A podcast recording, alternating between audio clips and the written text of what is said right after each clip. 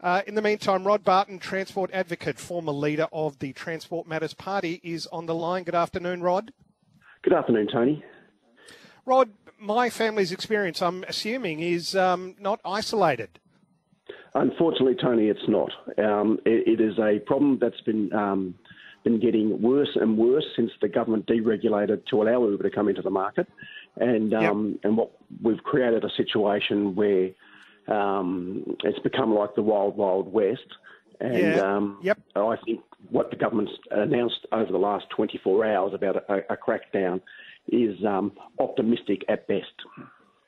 Okay, so just to recap our experience, there's supposed to be somebody there at the airport who tells you which cab you're getting into. He was sidelined and completely ignored, while uh, two guys basically conferred about who would have the job to get us home. We were tired, we just wanted to get home, and uh, as I said, the whole thing was conducted in uh, English versus broken English, um, and it, it, just wasn't a comforting experience. So, what what do you expect the government to do about that? Well, I've expected the government for the last three years to do something about it. Um, it's one of those situations where this is more than just um, a few rogue drivers. This has now become yeah. a norm, and this isn't acceptable.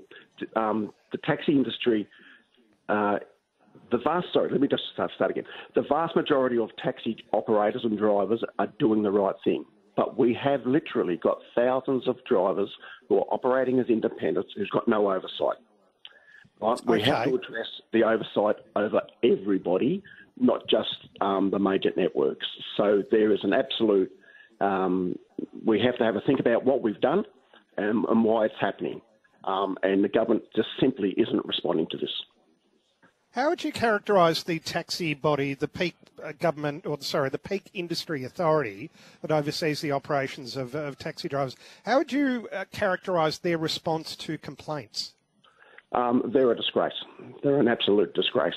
Um, they they have been inept for years, and um, the whole situation is is if my information is correct, we've got less than less than ten enforcement officers for an industry that's got over 100,000 vehicles and wow. with over 70,000 drivers, and they've got half a dozen people trying to police it.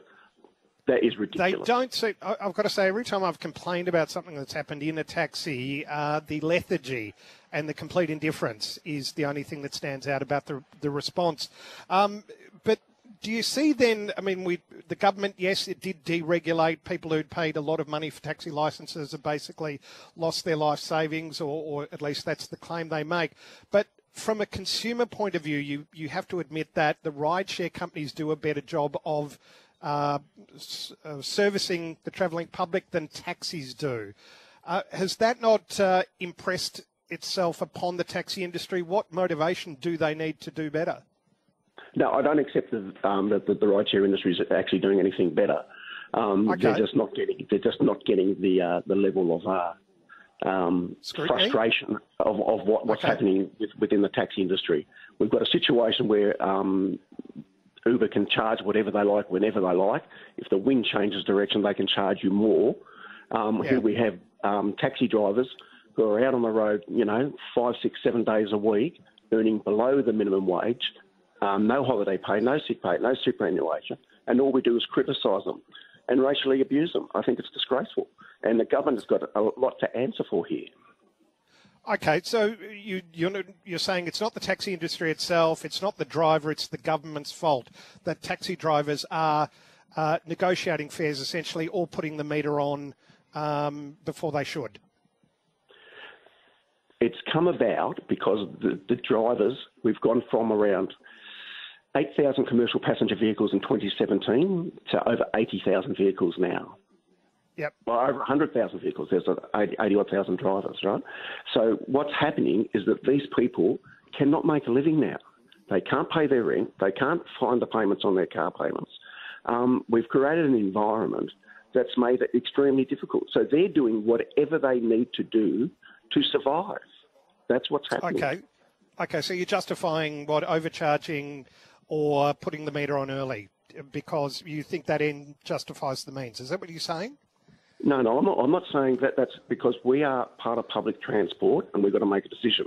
But you just got to compare it. Are you happy for Uber to charge you four times the standard rate when you walk out Yeah. of the tents and say that's acceptable? But the driver standing there who sat in that taxi rank, he should only earn 15 bucks.